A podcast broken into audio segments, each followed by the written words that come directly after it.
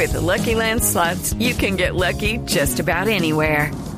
This is your captain speaking. Uh, we've got clear runway and the weather's fine, but we're just going to circle up here a while and uh, get lucky.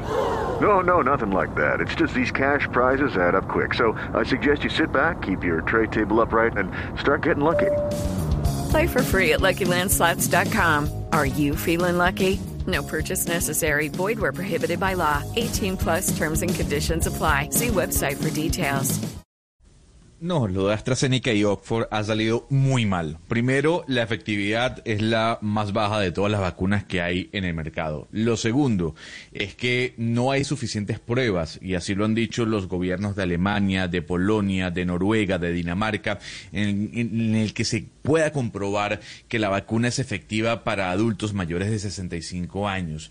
Todo el proceso de producción se ha retrasado, lo que ha generado una disputa con la Unión Europea, que desde la semana pasada estamos escuchando, Camila, sobre por qué AstraZeneca habría producido dosis de vacuna en la Unión Europea para exportarlas al Reino Unido y así no cumplir el contrato que, que, firmaron el pasado 27 de agosto. La firma, la farmacéutica, se ha defendido de alguna otra manera diciendo que ellos habían dejado en claro que iban a hacer todo lo posible para tener la producción que habían prometido y por eso yo creo que es bueno hablar a esta hora, Camila, con un eurodiputado que está en medio de toda esta discusión con la farmacéutica. Él es Nicolás González Casares, él es eurodiputado español por el PSOE y nos acompaña a esta hora desde Europa. Eurodiputado, gracias por estar con nosotros en Blue Radio. Muchas gracias a ustedes. Eurodiputado, el día de hoy, ¿cuál es el ambiente entre la Comisión Europea, el Parlamento Europeo y AstraZeneca? ¿Qué le están exigiendo ustedes a la farmacéutica?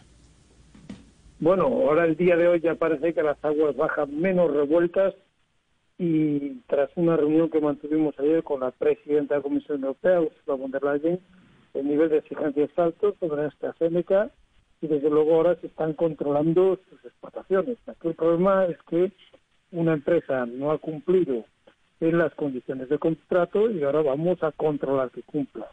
Eh, parece que hay mejor voluntad por parte de la empresa de ir mejorando el cumplimiento, va a haber unos retrasos y esto ha dado lugar pues a mucha controversia y también justificaciones de si esas vacunas producidas en Europa estaban desviando hacia Reino Unido, donde también esta empresa tiene otra fábrica de vacunas. Eso es fundamentalmente lo, lo que ha ocurrido con, con Pero, esta vacuna. eurodiputado, Pero, ¿cuál es. ¿cuál es la razón por la cual ustedes dicen que AstraZeneca y Oxford han incumplido, que es una empresa que ha incumplido con, a- con lo que se había comprometido en la entrega de vacunas?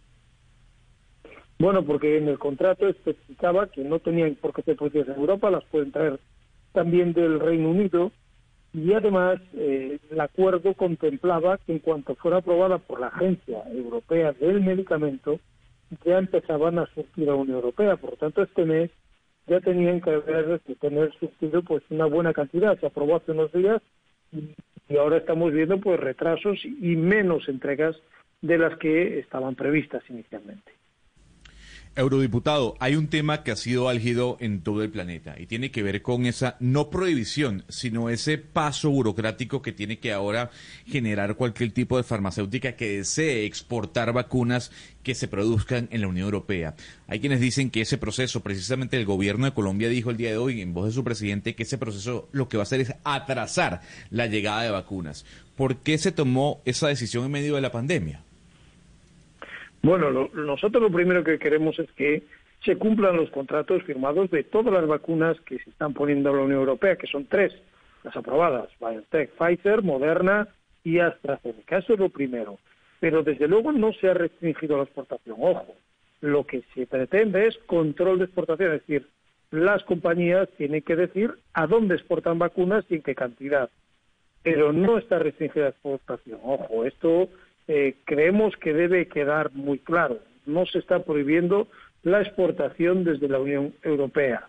Lo único que se pide a las compañías es que digan a dónde exportan y en qué cantidades, porque si luego no cumplen los contratos con la Unión Europea, saber qué están haciendo. Pero no es esa. Claro, la diputado, pero el mensaje que que la Unión Europea le ha mandado en este último pleito que ustedes han tenido con AstraZeneca a países como Colombia, y por eso lo estamos llamando desde Colombia, es que pues todo por lo que la Unión Europea, eh, pues eh, todo lo que la Unión Europea representa hoy en día, que es la solidaridad, que es, digamos, la globalización, el intercambio, todo lo que ustedes lucharon en contra pues del Reino Unido por el Brexit, y ahora ustedes están controlando las exportaciones, y esto obviamente va a afectar, pues no solamente la guerra que ustedes tienen con el Reino Unido, sino pues toda, todo lo que, lo que va a pasar en Latinoamérica y en países pues que están en vía de desarrollo. ¿Ustedes no les preocupa ese mensaje que ustedes están mandando en el momento que ustedes dicen vamos a controlar exportaciones?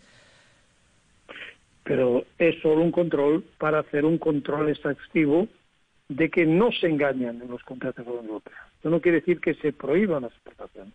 Y en cuanto a la solidaridad, es cierto, nosotros eh, estamos aportando 500 millones de euros que viene a ser algo más de 600 millones de dólares para la iniciativa que lleve vacunas a los países en desarrollo. Por lo tanto, la solidaridad está ahí y vamos a continuar con ella. Y desde luego no prohibimos. La vacuna que más se está administrando en el mundo en estos momentos es una vacuna que es ideada en Europa por los laboratorios BioNTech y fabricada en Europa entre BioNTech y Pfizer mayoritariamente. Y esa es la vacuna que más se está poniendo en el mundo. Claro, pero, pero eurodiputado, ayer, por ejemplo, el presidente de Colombia, el presidente Iván Duque, manifestaba su preocupación por esas limitaciones que se estaban dando a las exportaciones de las vacunas por parte de la Unión Europea. Y el mundo entero sí está hablando de la preocupación que hay de ese nacionalismo europeo frente a las vacunas. Y esto no es solo pues de América Latina, sino es que el, el mundo entero está preocupado y dice, oiga, los países ricos, como son los países europeos, van a querer acaparar todas las vacunas y países como nosotros en América Latina y, otros en África, etcétera, etcétera, no van a poder recibirlas todas por cuenta de que se están quedando allá en Europa. Bueno, en la Unión Europea es todo lo contrario al nacionalismo, entiéndanme. Somos 27 países, más de 400 millones de personas que nos ponemos de acuerdo, entonces es todo lo contrario al nacionalismo. Y de hecho, le digo, le repito, no se está restringiendo la salida de vacunas de la Unión Europea. Solo hay un reporte que tienen que dar las compañías a la Comisión Europea. Para nada se está restringiendo esta exportación. Y repito, la vacuna que más está, digamos, usándose en el mundo en estos momentos es una vacuna made in la Unión Europea. Por lo tanto, eso no es así. Lo que buscamos es saber si hay una exportación masiva y un desvío masivo de las vacunas que le corresponden a la Unión Europea a países que tienen también contratos que puedan ser lesivos para el interés de la Unión Europea, pero no va más allá. Desde luego nosotros seguiremos con la solidaridad, que es una de las banderas de la Unión Europea. Y está bien, se respeta la solidaridad, eurodiputado, pero la pregunta es para que quede claro. Entonces, lo que sí va a existir es un retraso en la distribución de las vacunas que estén asignadas para otras zonas fuera de la Unión Europea porque lo que se está estableciendo es un proceso burocrático. Bueno, no, lo, el retraso lo tenemos en nosotros, ya, porque nosotros tenemos entregas en los retrasos de las vacunas porque no hay suficiente producción. Eh, esta, este, este paso burocrático no implica retraso, es simplemente dar cuenta, eh, es decir, digitalmente las dicen, pues a tal sitio estamos enviando tantos y se da un reporte. Esto no implica retraso en la producción de vacunas en ningún, en ningún caso. Lo que implica es control. Implica es control de si las vacunas que tenían que venir a los países de la Unión Europea llegan o no llegan. El nivel de vacunación de la Europea ahora mismo pues no es todo lo alto que quisiéramos. Está, por ejemplo, en España supera por poco el 2%, por tanto también pueden entender que no estamos acaparando vacunas. Quieren dirigir los ojos del mundo hasta donde se acaparan vacunas donde hay una vacunación más alta, miren a otros países, no la Unión Europea, que mantiene sus estándares de solidaridad, solidaridad perdón, en primer nivel.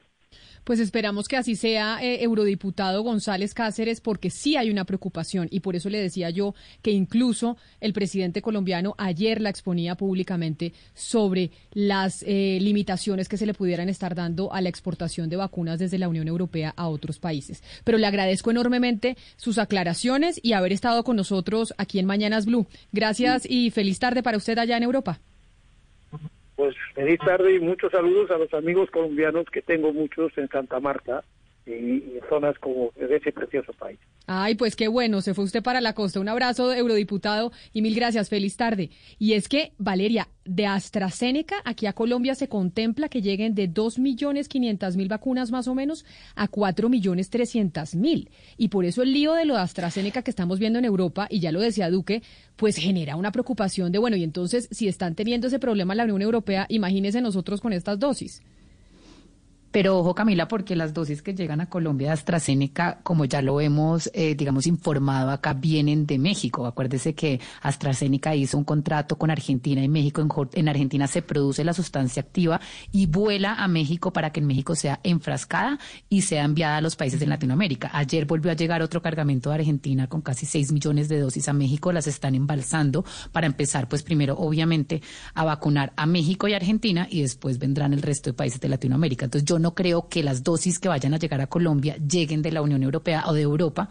Eh, sino que van a llegar de México. Pero lo buena, la buena noticia de AstraZeneca, Camila, que, que, que, que, Gonzalo ha dicho que la vacuna es un desastre, es que es la única vacuna que ha mostrado que no, que no trans, que, que, previene la transmisión del virus. No solamente previene un 76%. grave, sino que previene la transmisión, que es lo que estábamos esperando con los resultados de Israel, que es una buena noticia. Valeria, aquí es importante decir varias cosas con respecto a lo que usted dice de Argentina y, México. Es lo mismo que está pasando en Europa. Es que la sustancia farmacológica se produce en dos plantas. Una está en Holanda y la otra en Bélgica.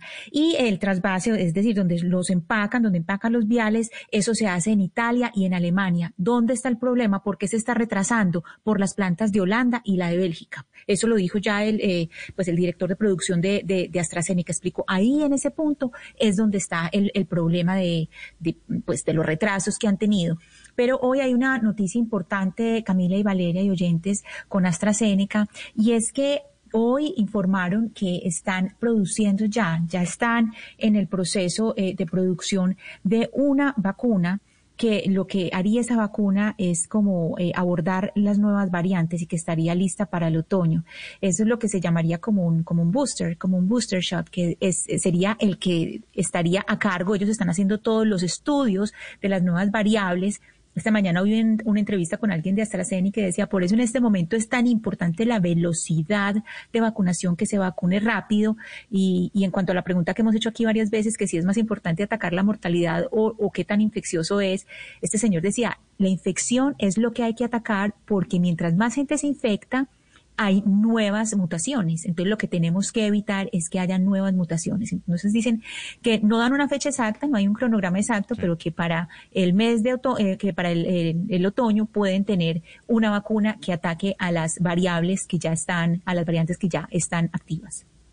Si bien es cierto lo que usted acaba de decir, Ana Cristina, y lo que dijo Valeria con respecto a la reducción en cuanto al contagio de AstraZeneca, según lo que se publicó el día de hoy, cabe destacar que lo que está pasando en Israel se debe a la vacuna de Pfizer y no de AstraZeneca. Eh, la reducción de contagios que se está viviendo en Israel, ya comprobado en el primer gran estudio que se hizo en un país, es con la vacuna de Pfizer. With lucky landslots, you can get lucky just about anywhere. Dearly beloved, we are gathered here today to. Has anyone seen the bride and groom? Sorry, sorry, we're here. We were getting lucky in the limo and we lost track of time. No, Lucky Land Casino, with cash prizes that add up quicker than a guest registry. In that case, I pronounce you lucky. Play for free at LuckyLandSlots.com. Daily bonuses are waiting. No purchase necessary. Void where prohibited by law. 18 plus. Terms and conditions apply. See website for details.